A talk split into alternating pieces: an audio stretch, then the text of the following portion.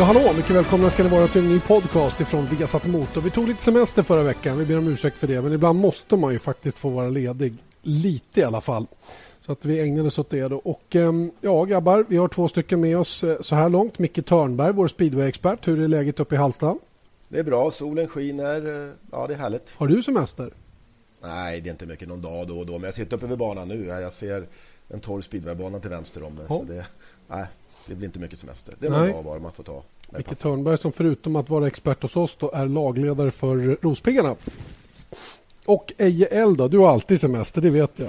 Du, och det tar jag inte, jag ber inte om ursäkt för det som du gör. Utan jag, jag bara njuter i fulla drag. Men det, det, det kommer med åldern. Vet ja, du. så ska det vara. Jag tycker det faktiskt är helt... Man ska inte be om ursäkt för semester, tvärtom. Nej, men varför gjorde du det då? Ja, men det är, det är bara för att jag är lite artig och väluppfostrad. Ja, ja, okej. Okay.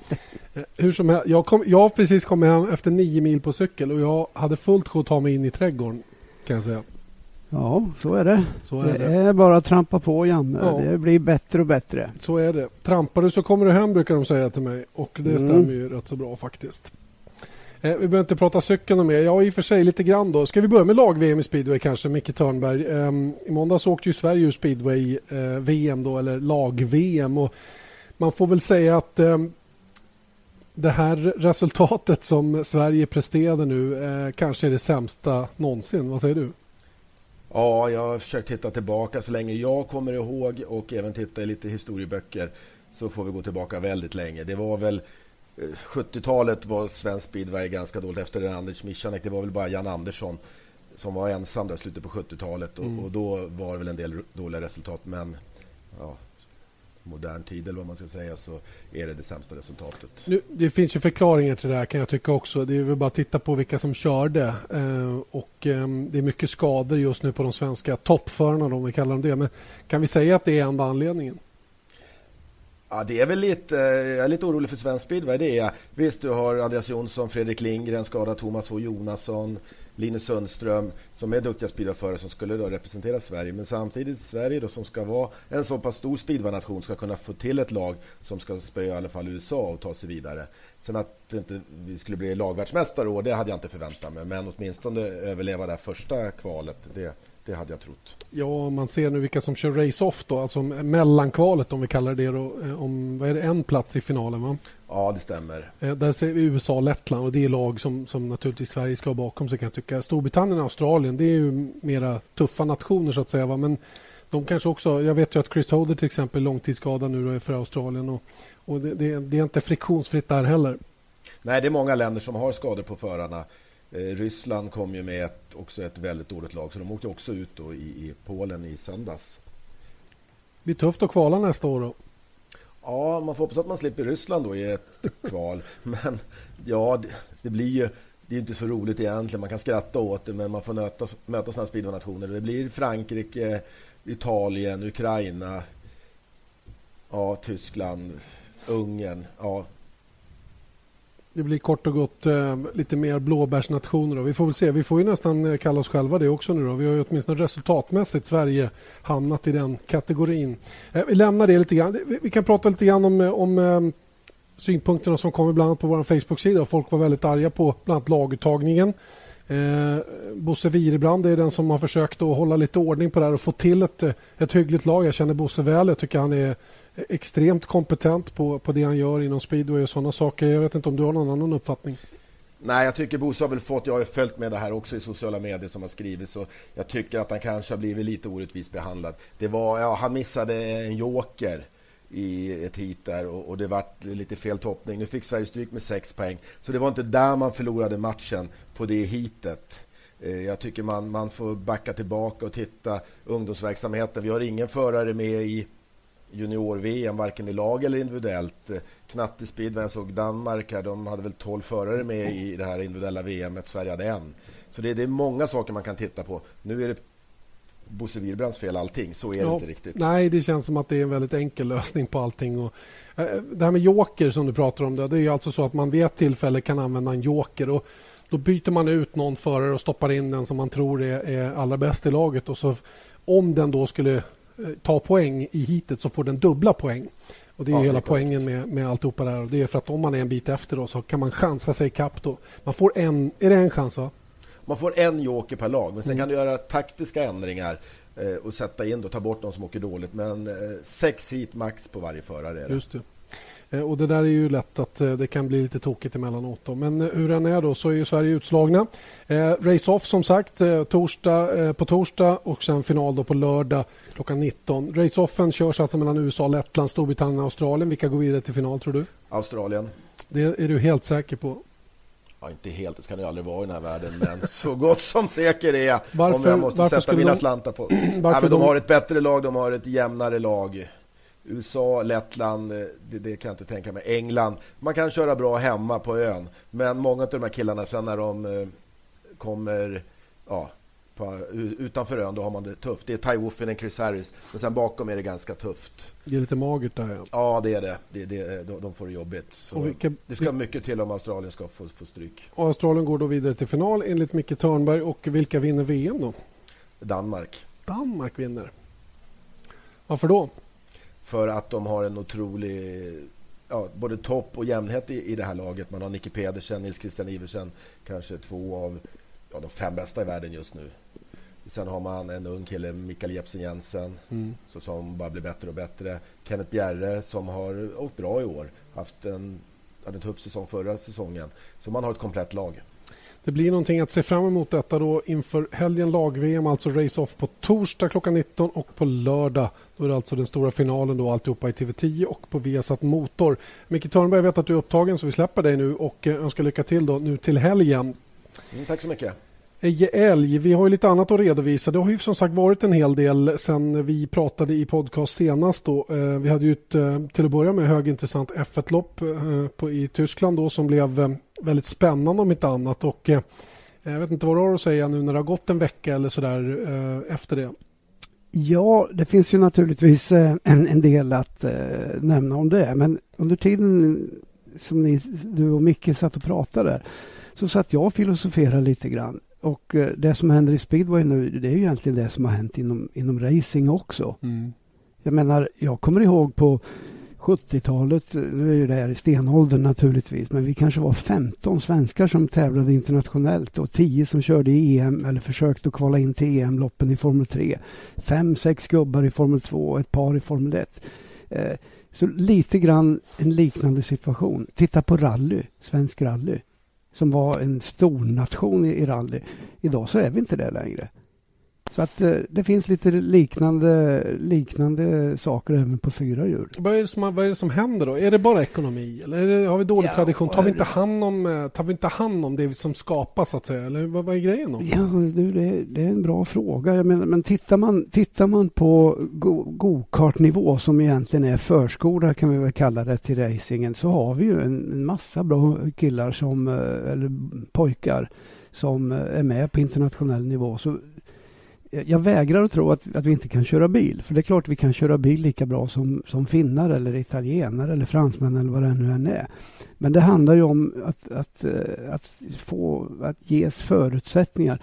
Och det är bara att konstatera att racing, i alla fall på asfalt idag eh, i Sverige, där, där funkar det inte riktigt bra. Och på något jäkla sätt så får man gå väldigt, väldigt långt tillbaka. Och jag, det var under min aktiva period när, när Eh, svensk racing helt plötsligt skulle ut på bredden och eh, det skulle göras så billigt som möjligt. Det kom någonting, det kom en, en, en kille, en, en engelsman var han, fast han bodde i Sverige, som hette Robin Shorter. Han startade någonting som hette SSK, Stockholms Sportvagnsklubb. Du, han var som en gud för alla. Han, var, var den, han, han kom ner från himlen och frälste all, Nu kunde alla ha råd att köra racerbil. Banorna behövde inte besiktas, de behövde in- på samma nivå. De behövde inte, det blev helt enkelt en korpserie. Och även om man då på den tiden tyckte att det här var jättebra så sen den, sen den perioden så har det i praktiken bara gått nerför. Och på något sätt så, ja, kanske det var, var Kanske det var en eh, situation som inte eh, gynnade svensk racing. Menar du att man har glömt spetsen så att säga och gick för mycket på bredd? Eh, för Ja. oftast brukar ju, det brukar ju krävas en bredd för att få en spets, brukar man ju Ja, säga i många ja. andra sporter. Jag, jag ska inte skylla allt på, på Robin Shorter naturligtvis, för det var en, en mycket bra människa och han gjorde en hel del bra. Men konceptet blev blev lite eh, missanvänt egentligen och, och, och, det gjorde att gradvis så tappade vi den här internationella nivån på våran, eh, våran tävlingsverksamhet. Så det var inte bra. Sen finns det ju naturligtvis andra saker också. 78, Ronny Pettersson försvann. Eh, vi hade en, en massa olika anledningar som innebar att eh, som innebar att, eh, att vi, vi, tappade mark i förhållande till andra nationer och mm. eh, det har bara gått nerför egentligen. Även om vi, det dyker upp ett och annat eh, trevligt naturligtvis. Jo, men självklart gör det va. Men, men är det så att det till och med är fel gubbar som, som får chansen internationellt, som, som har råd? Jag har ju själv sett det här på nära håll nu, hur, hur eh, hur det är svårt att få, få det att funka. Att ge sig på en formelbilskarriär det är närmast omöjligt. Alltså redan ja. innan man ens har börjat.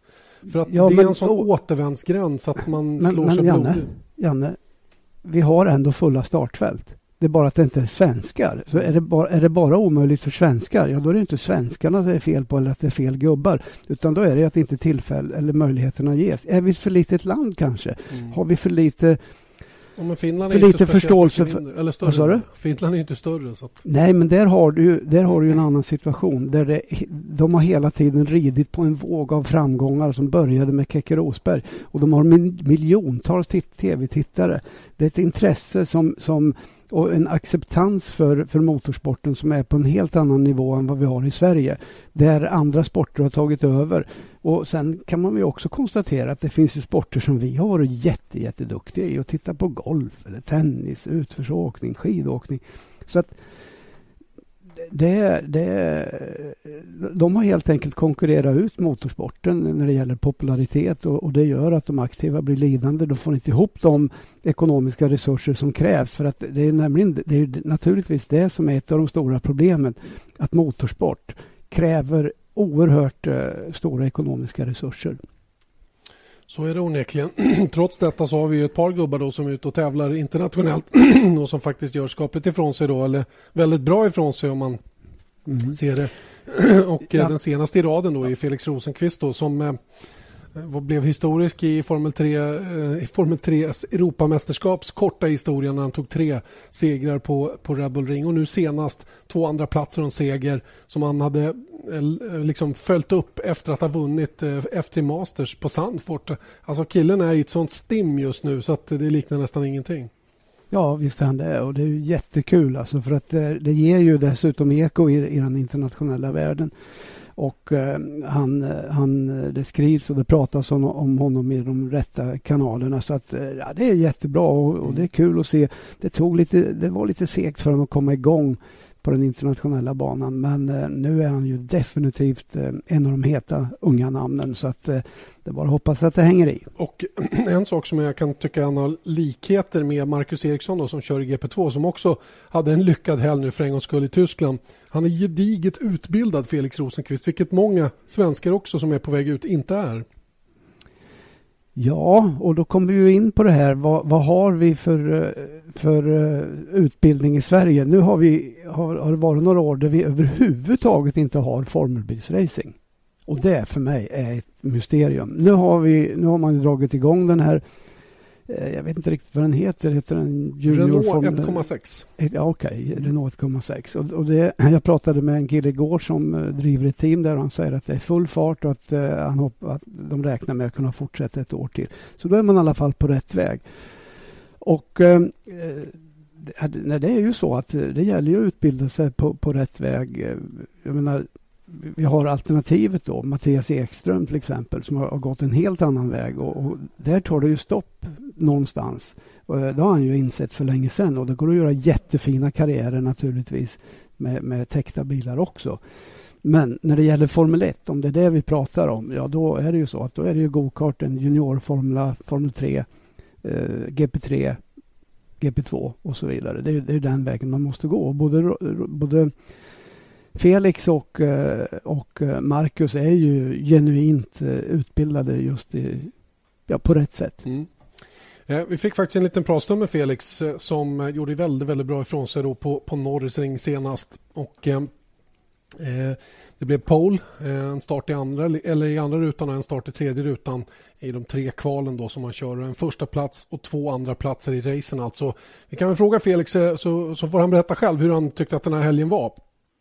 Eh, ja, helgen var eh, väldigt annorlunda med tanke på att eh, den började väldigt bra och glatt på alla sätt helgen är väl Norrising inte min favoritbana direkt, men eh, jag började bra snabbast på träningen och sen och så tog jag en pole och eh, en tredje och en andra plats i kvalet då. Så jag startade etta, trea, tvåa i de tre racen då. Polen var lite speciell också för den var med en tusendel.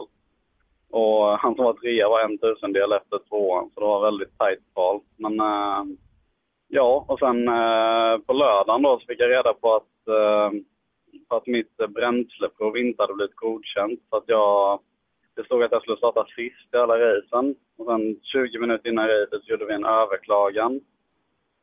Och då var det okej okay att starta där jag startade, där jag skulle starta. Men eh, jag fick köra utan poäng och utan att ens vara med i listorna överhuvudtaget. Så utan tävlan kan man säga. Tills eh, vidare då. Och jag kom tvåa, tvåa då i, i racen på lördagen och jag var väl, alla i teamet var ganska nere hela tiden och liksom fattade inte riktigt vad som hade hänt.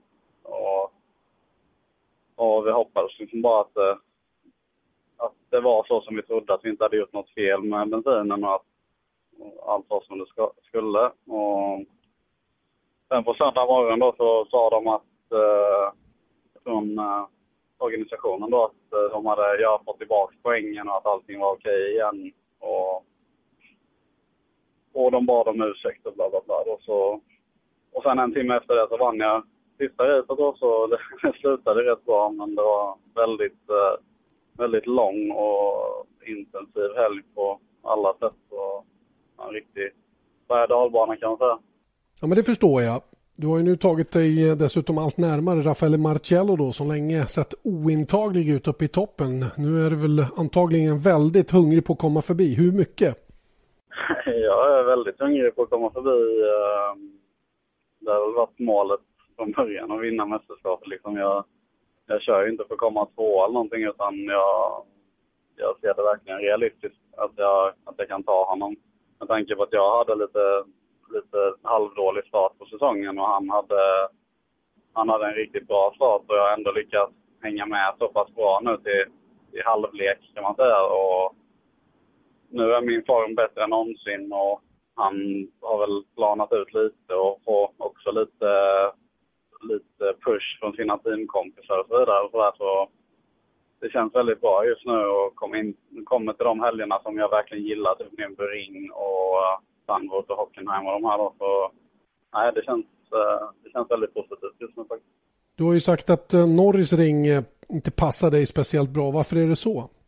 Alltså, passar och passar. Jag, det har aldrig riktigt varit någon favoritbana. Som att jag tycker inte den har något slags flow och det är mer liksom en lite av en showbana kan man säga för publiken. eftersom att det blir alltid väldigt bra race men uh, ja, ofta ganska kaotiska också. Mycket krascher och mycket safety car och sådär. Och det är väl ingen, det är nog ingen som tycker den är jättekul att köra egentligen. eftersom att det är stort sett två hårnålar och två raksträckor och ja, en chikan då. Men eh, och sen rent körstilsmässigt kanske det inte är optimal, men jag, alltså jag, jag är inte en sån förare som går och säger bara nej den här banan gillar inte jag så jag är långsam här, utan jag försöker liksom förbättra allt jag kan. Och jag var ganska säker på att jag hade gjort de eh, mentala förberedelser som krävdes för att vara snabb. Och det, det visade de när jag var snabbast både på, på träningen och tog pole i kvalet. Du slog ju faktiskt ytterligare ett banrekord i helgen. Vilket betyder att du nu har fem Formel 3-banrekord på fem internationella banor i fyra länder. Det måste, måste kännas väldigt, väldigt skönt. Hur känns det?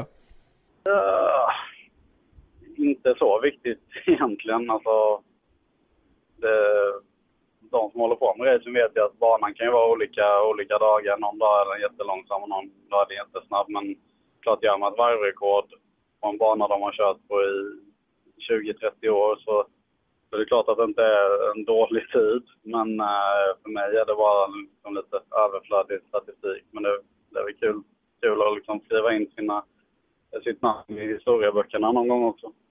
Vad skulle en vinst nu då i Formel 3-mästerskapet betyda för din karriär? Är det fortfarande DTM som är målet för, för fortsättningen? Ja, alltså jag tänker inte så mycket på det just nu utan jag försöker bara vinna det här mästerskapet som faktiskt är troligen det tuffaste juniormästerskapet av alla just nu. Och det är klart det blir rätt mycket prestige och det kan ju öppna vilka dörrar som helst men det som jag alltid har jobbat efter sen jag började köra Formel 3 är ju att köra DTM med Mercedes och just nu följer vi det spåret men sen vet man aldrig vad som händer under, under vintern och vilka samtal det kan, det kan bli. Liksom så. så det får bli lite prio två just nu. Men jag kan tänka mig ändå som ung racerförare så är väl ändå den högsta drömmen att försöka ta sig till Formel 1? Ja, ja det är det.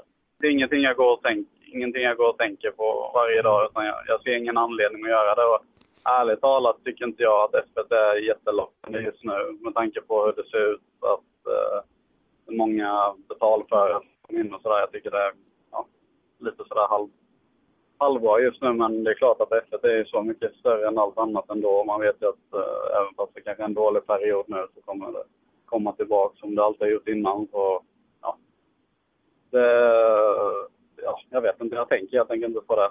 Jag försöker bara vara bäst i det jag gör. Ja, det låter bra Felix. Du har nyligen kört eh, väldigt bra på en bana som du inte riktigt gillar. Betyder det att det kommer att gå ännu bättre nu framöver?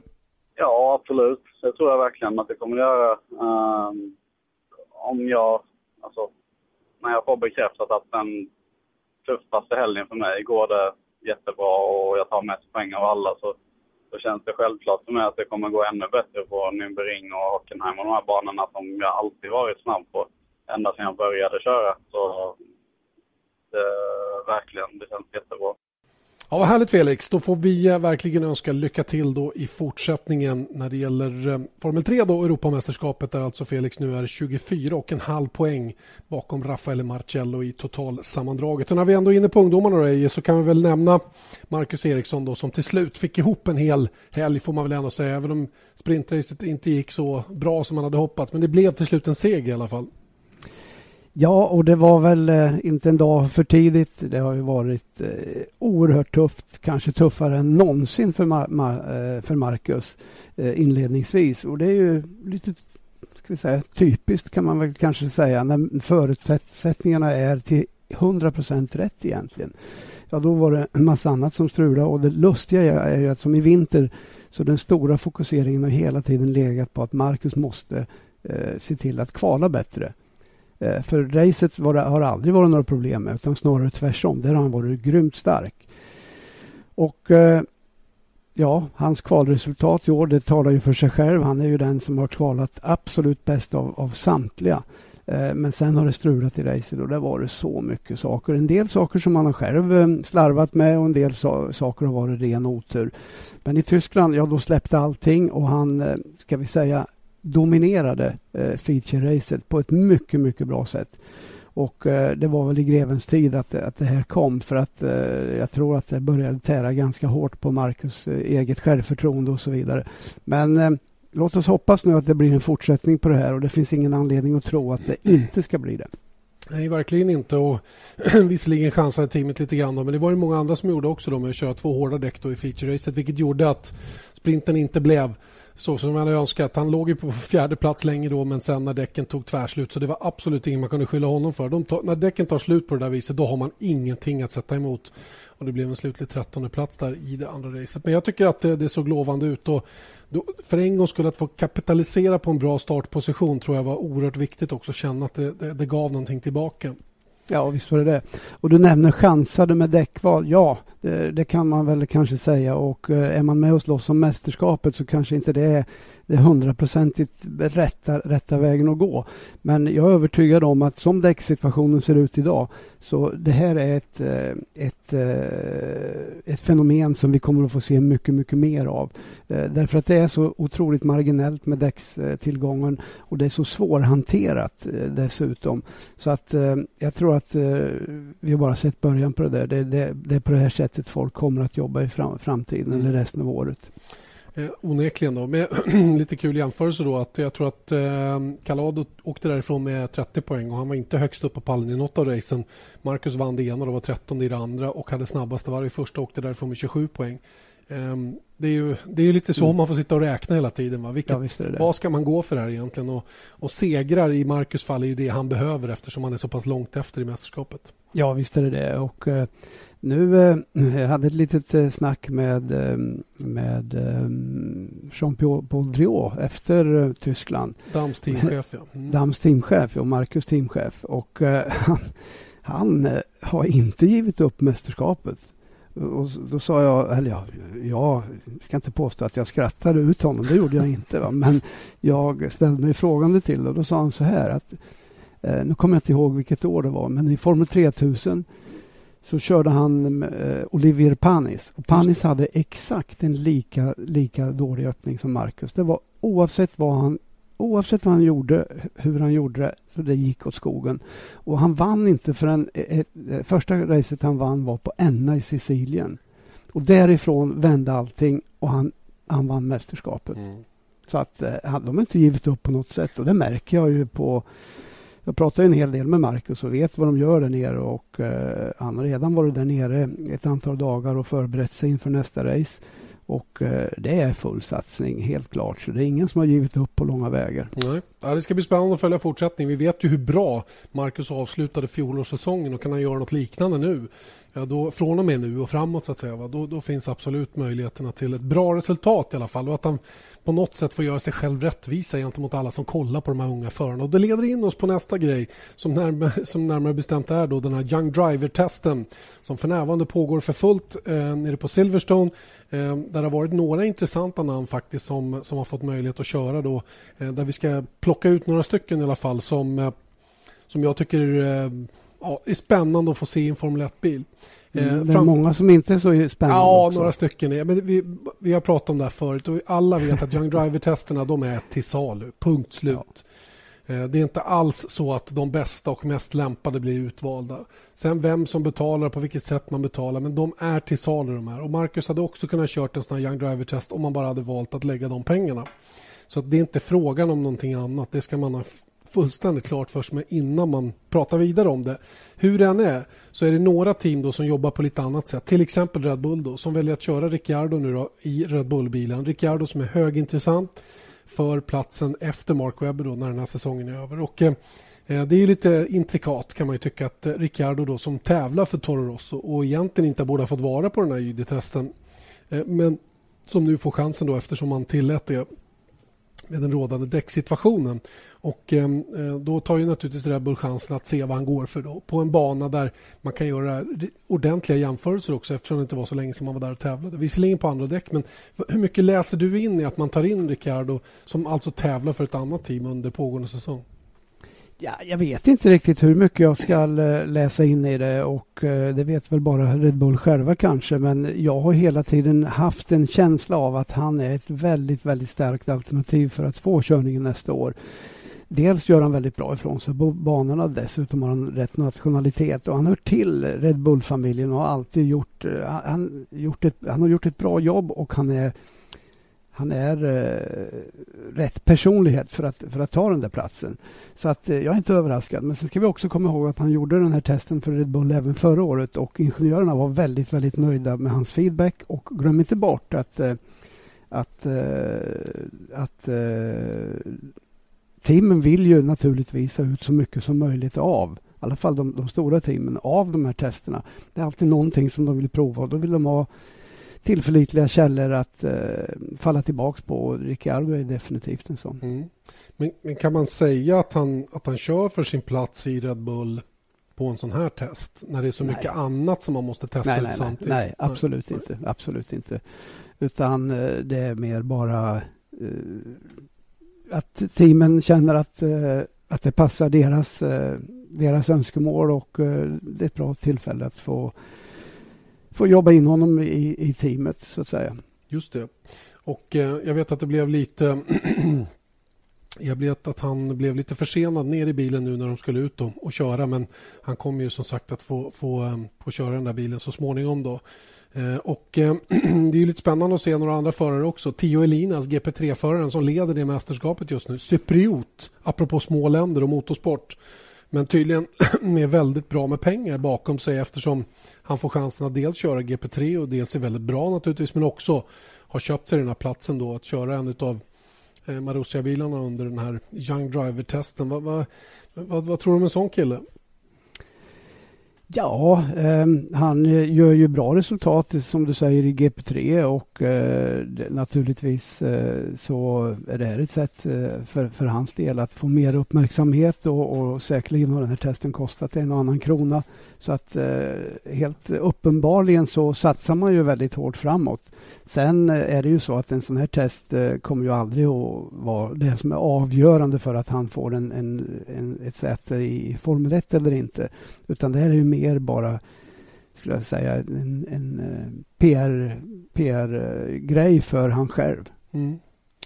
Eh, och sen eh, har vi då Sauber som eh, har precis säkrat upp lite nya friska pengar från Ryssland och då dök det upp ett nytt namn hos Sauber som, eh, jag tror inte han är körd den här Young Driver-testen. Eh, en ung kille då som heter Sirotkin som är bara 17 år, Sergej i förnamn.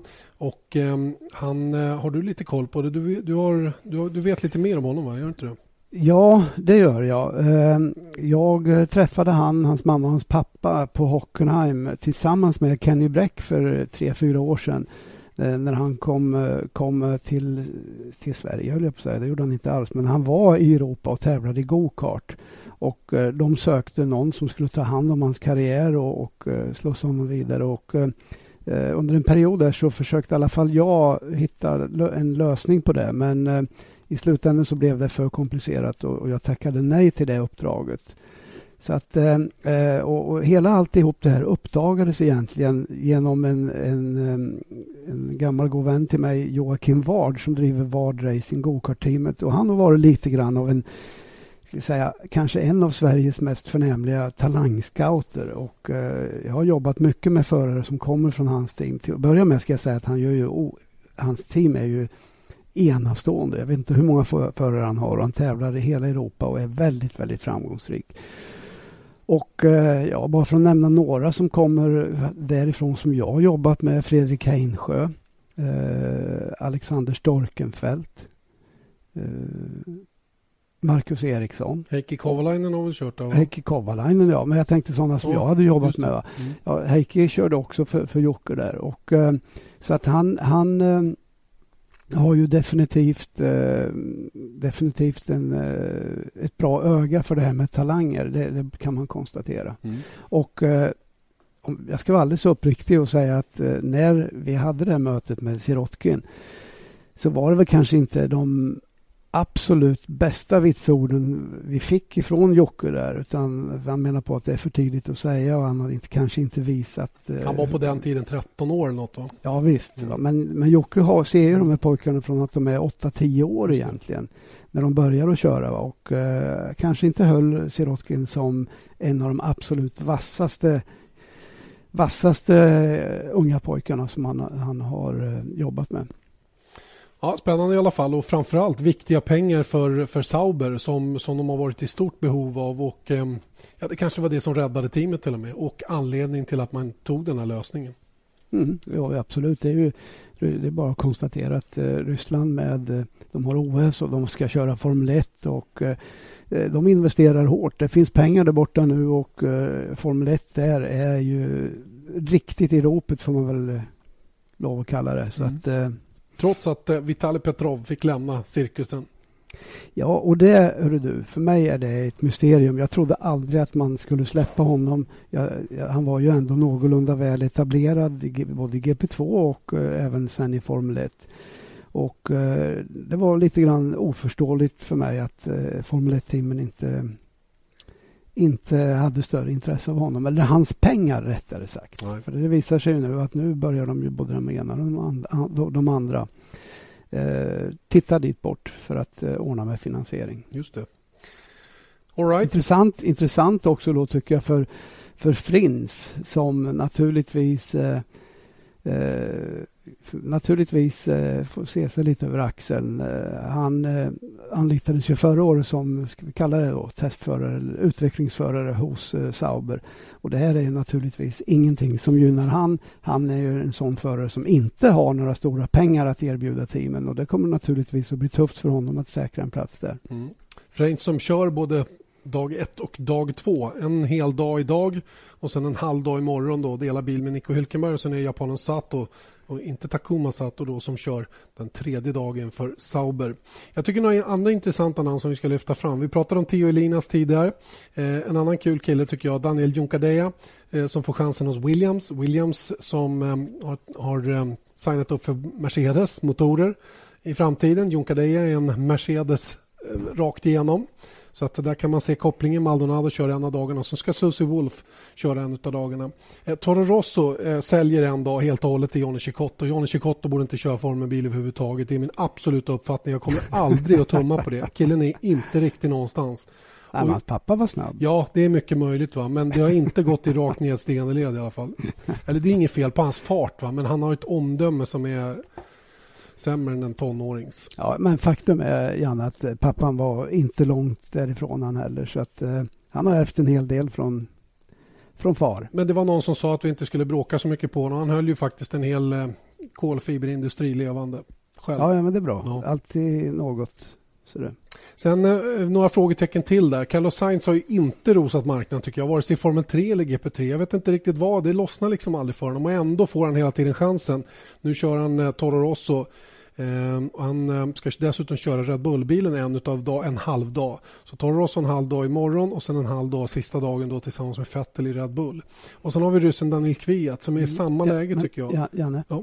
Eh, en sak som vi inte ska eh, glömma bort när det gäller Science, naturligtvis kopplingen då till sin far. Alla har väl kopplingar till sin far mm. i och för sig. På något sätt. Men, men, men eh, jag tänker på Red Bull-biten mm. där naturligtvis. Jo, jo, och sen vad står det för oljebolag på, på Toro Rosso?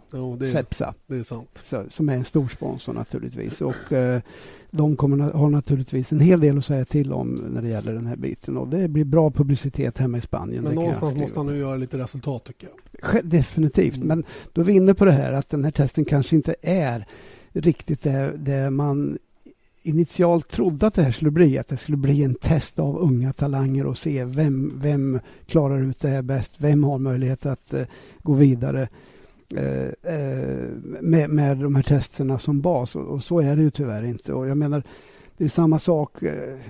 jag menar Paffet, Janne. Mm. Va, varför ska han testa? Nej, men så är det ju. Ja, eh, Susie Wolf då? Mm. Nej, men det, det, det, är sant. Det är sant.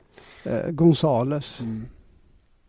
Ja, vi behöver inte tjabbla mer om det där. Det, de där testerna eh, finns och det, det körs början idag och eh, det är säkert roligt för många. Vi, vi ser ju till exempel hur Ferrari jobbar. Eh, gör det här till en ren utvecklingstest. Låter eh, deras simulatorförare och straightline-testare David Rigon som jag har sett köra typ Super League och lite sånt, mm. även lite grann i GP2 eh, med skapligt, eh, skapligt, skapliga resultat ändå. Eh, Regon kör alla tre dagarna. Han delar sista dagen med Felipe Massa. Alonso är inte här överhuvudtaget. Jag, jag kan i och för sig, nej, för jag kanske lät lite nedlåtande på Susie Wolf. Hon kör ju också simulator och jag kan ju se, eh, jag kan ju se anledningen varför man vill ha sina simulatorförare göra lite jobb även ute på banan. Så de får känna och eh, jämföra? Ja, det är ju samma sak med, med Turvey till exempel. Mm. Oliver Turvey hos McLaren där, för att eh, kunna ge eh, en feedback ifrån simulatorn som är någorlunda rättvisande. Så att eh, det, det finns självklart anledningar. Och lite förvånande kommer också Kimi Räikkönen och kör sista dagen. Det trodde jag inte att han skulle göra. Men man har valt att göra så. Man släpper en hel dag till Nicolas Prost. Och Prost är ju ingen påläggskall direkt. Har varken varit bra, han har inte varit bra någonstans. Kör lite sportvagn nu. Men har, har försänkningar och en pappa även här då som, eh, som har ett starkt... ambassadör för, för, för Renault. Renault mm. Ja, det så är det. säger väl det mesta. Eh, McLaren kör ju eh, alla sina tre testförare. Kevin Magnussen tycker jag är kul att han får testa en hel dag. Oliver Turvey kör dag två och sen är det Gary Paffett då. Och när vi nu kommer in på Gary Paffett så ska vi då prata lite DTM här på slutet. DTM-tävlingen senast på Norris Ring blev ju till att börja med i alla fall en svensk Victoria. Vi var ju helt överlyckliga över att Mattias Ekström till slut kunde gå och vinna. Och så imponerande som han genomförde den här tävlingen och så stark som han var med fantastiska varvtider vid precis rätt tillfälle kontra konkurrenterna. Eh, och han var också först över linjen. Men det var ju det som hände efteråt som eh, var mindre kul. Eh, några, ja, ganska många timmar efter målgång så eh, kom det då fram att han hade blivit diskvalificerad. Och eh, det är av känd anledning numera. Ni har sett bilderna säkert, både rörliga och stillbilder där pappa Bengt Ekström och eh, även Evard, Evard Sandström när de gratulerar Mattias Ekström då eh, eh och eh, Ja, Bengt han trycker ner en, halv flaska, eller en sån halvliters flaska med vatten i eh, overallsfickan. Och Edvard försöker men det vart lite stökigt där. Så att det, var väl, ehm, det känns som att de båda hade ett syfte med vad de gjorde i alla fall och inte tror jag att det var något ehm, practical joke som Bengt Ekström själv vill få det till utan ehm, för det var nämligen Mattias Ekströms födelsedag dessutom då att man skulle skoja till det lite genom att hälla vatten i fickan där utan det känns ju som att det var på marginalen med vikten och att man försökte göra overallen tyngre helt enkelt genom att hälla i vatten. Ja du Janne, jag hade hoppats att du inte skulle ta upp den här frågan för jag tycker att det är en eh, ganska pinsam historia och eh, så mycket, värst mycket practical joke vet, vet jag inte om jag kan kalla det. Det var i alla fall en missriktad, eh, missriktad sådant.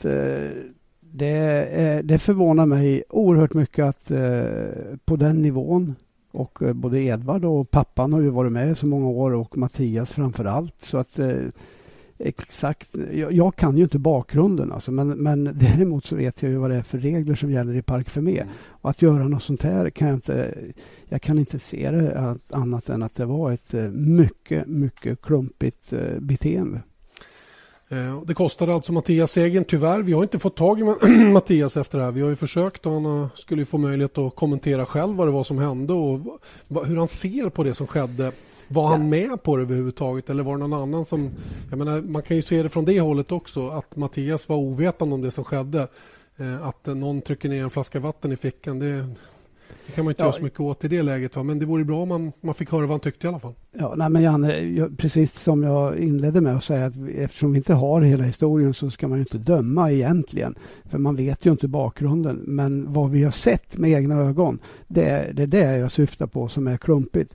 Men om det nu är så att eh, att eh, man från svenskt håll, alltså Mattias och hans pappa och, och Edvard eh, tyckte att man skulle reda ut det här istället för att, att eh, istället för att jobba med teamet för att hitta en, en, en fördelaktig lösning, ja, då är det fullständig skandal. Alltså. Och det, det, eh, jag, jag, jag, jag, kan inte komma ihåg när jag sett något, något, liknande som är så lika klumpigt. Va? Men å andra sidan, precis som du säger, det här vet inte, vi har ingen aning om det här, så därför ska vi egentligen inte spekulera i det. Men vi kan ju inte blunda inför det faktum att eh, man, man gjorde någonting som är i allra högsta grad otillåtet. Och eh, sen om det är eh, tre hekto eller om det är tre kilo eller om det är tio kilo. Det är oväsentligt alltså, för det finns väldigt strikta regler för hur man beter sig och det här Ja, ja, tyvärr så har jag inget annat omdöme innan jag vet. Och, och sen är det väl, kan man väl också konstatera att eh, tystnaden från Mattias är ju, eh, är ju,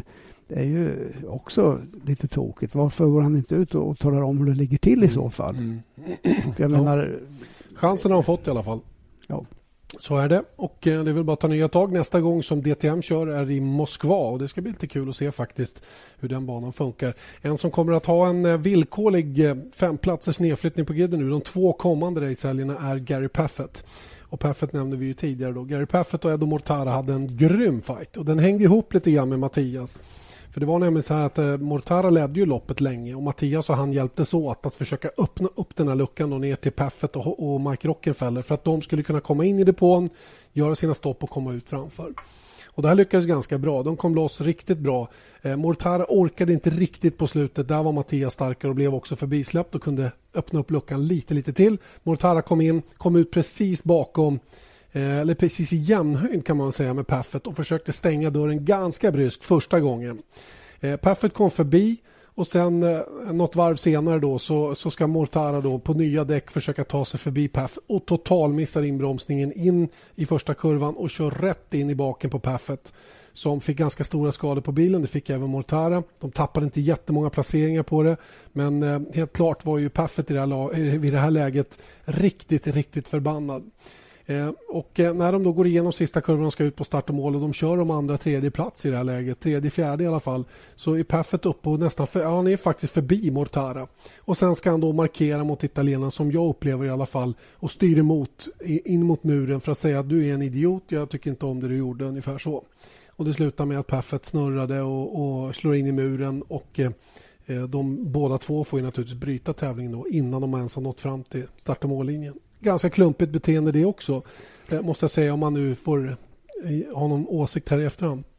Janne, du har sagt allt. Eh, övriga kommentarer överflödigt. Och det som, enda som är väl lite förvånande är att en kille så rutinerad som Paffett är att han låter känslorna styra ja, på det sättet. Det, det, det är lite ynkligt. Det är helt jag. sjukt egentligen. sen att jag, jag bara för att avsluta det här med Mattias, Janne, när jag utmålar eh, det här, det här som hände som klumpigt. Anledningen att jag gör det, det är ju att, att jag tycker att det är eländigt egentligen. För Mattias, ska vi, och jag är den första att skriva under på det, är en av de absolut största förartalanger som Sverige någonsin har haft. Alltså. Och då känns det ju så onödigt med den här typen av aktiviteter. Håller du inte med? Ja, men självklart. Och det är så dumt att vara han, så på han stå, Ja, visst, han står ju över sånt här, tycker mm. man. Alltså. Och när han nu ja, ja. löste segern till slut.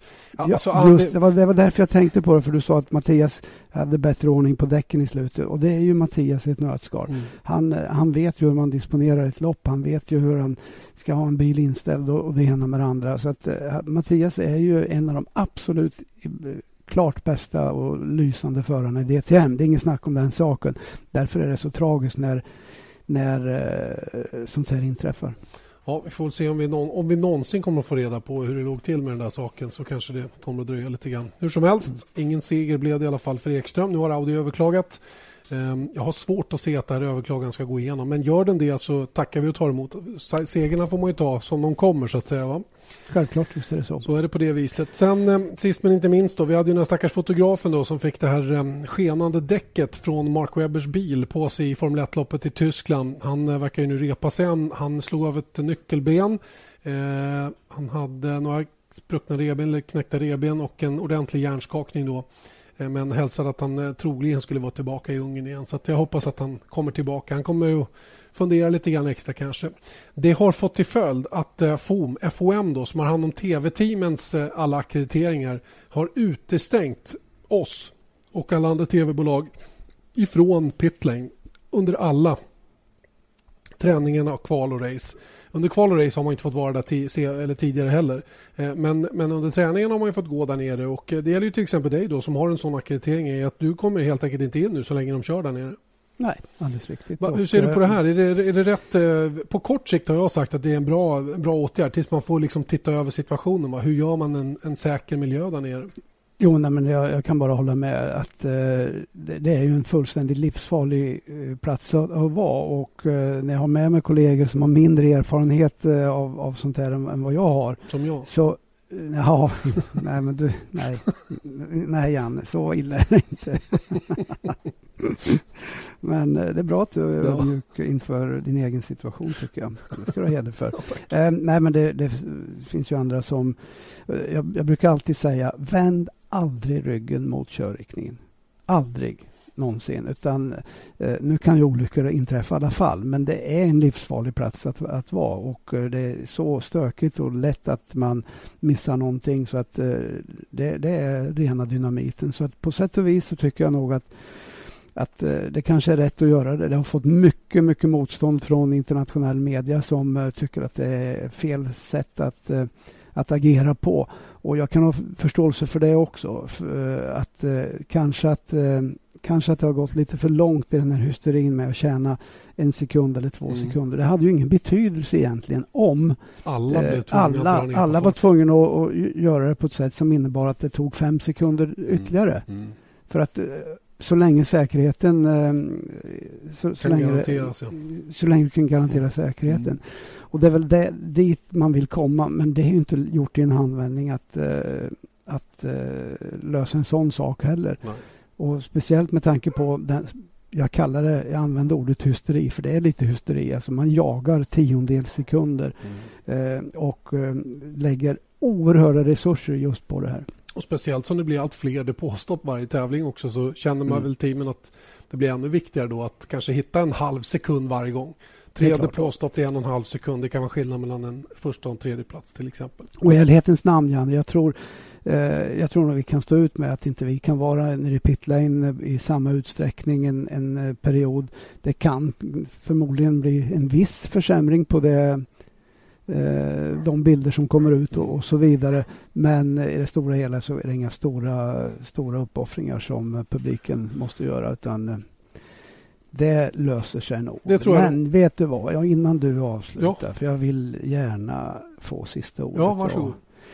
Eh, du börjar med att, att säga att vi skulle prata om Formel 1 Nürburgring, intressant race. Mm. Och sen avbröt jag och började svamla om en massa andra saker som kanske inte var lika intressant. Och sen har du glömt bort det där. Nej, det har jag inte. Men... Men, ja, så du. Nej. Mm. Ja, Okej, men, Fortsätt. nej, men jag tycker, det var, jag tycker det var ett oerhört bra race eh, på, på Bortsett från den här incidenten med fotografen så var det en, en otroligt eh, givande helg. Jag fick en på, batalj. Ja, visst var det det. Och jag tyckte det var jättekul att Kimmy var med och högg där. Jag tycker det var kul att se Grosjean. Jag tycker framför allt att man hade lyckats med, med däckvarianterna där. Man, man hade ett, Mm. ja, gummiblandningarna.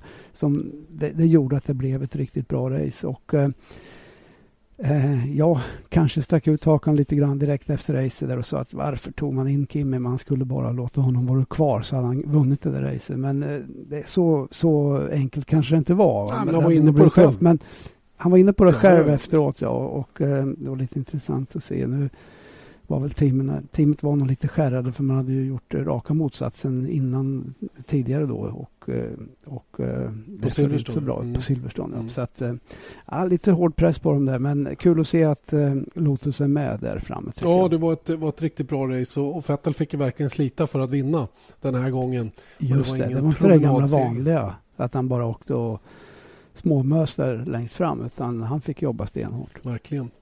Ja, vi eh, tar nya tag. Vi ska prata mer Formel 1 nästa vecka såklart för då börjar vi ju närma oss eh, återstarten igen då efter tre veckors lucka då som det har varit mellan Tyskland och Ungerns Grand Prix. Men den här helgen får vi nöja oss med eh, speedway. Torsdag kväll eh, lag-VM Race Off ifrån Prag. Fredag kväll drar ju MotoGP igång så från Laguna Seca, Kalifornien. Eh, ungefär från 19-tiden på kvällarna då. Och det är bara MotoGP-klassen den här helgen eh, ska väl eh, sägas också då. De andra småklasserna då får inte följa med till Kalifornien. Och Underbar bana Janne. ja, den är fantastisk med korkskruven Den och allt så nu är. cool alltså. Den är så cool.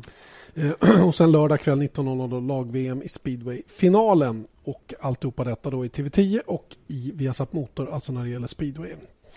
Eh, ha, ska du cykla något nu då? Det närmar sig cykelvasan nu. Ja, ja, jag har börjat småcykla lite eh, faktiskt. Jag var ute en sväng igår och plågade mig. Inte så farligt långt alltså, men eh, nej, jag är inte så jättebra kondition. Men däremot så är det ju underbart väder här hemma i Karlskoga så jag ska ta en timme i min kanot. Det är nämligen så att eh, när man kommer upp i min ålder så skadar det inte att eh, jobba lite med, med överkroppen också. Det, det kan... det kan eh, Jag förstår vad du menar. Jag förstår du menar. Jag är med på det. Får se om jag någonsin kommer att göra det bara. Jag ska komma och testa den, det ska jag göra. Om jag inte drunknar då, då kanske jag skaffar en egen. All right. Jag har ju Laggaån här utanför. Vet. Men du, ja, kan, kan du vända? Då, får du, ja, då måste du åka åt ena hållet och sen kliva ur Ja, ja, på och land och den på vända. marken. Ja, ja, ja, så är det. Så är det. Ja, det är tufft för Allt- vissa. Du. Alltid lika kul att prata med dig. Vi är tillbaka med Mm. en podcast eh, om en vecka igen. Tills dess säger vi tack och påtörande. Janne Blomqvist, IL och Törnberg.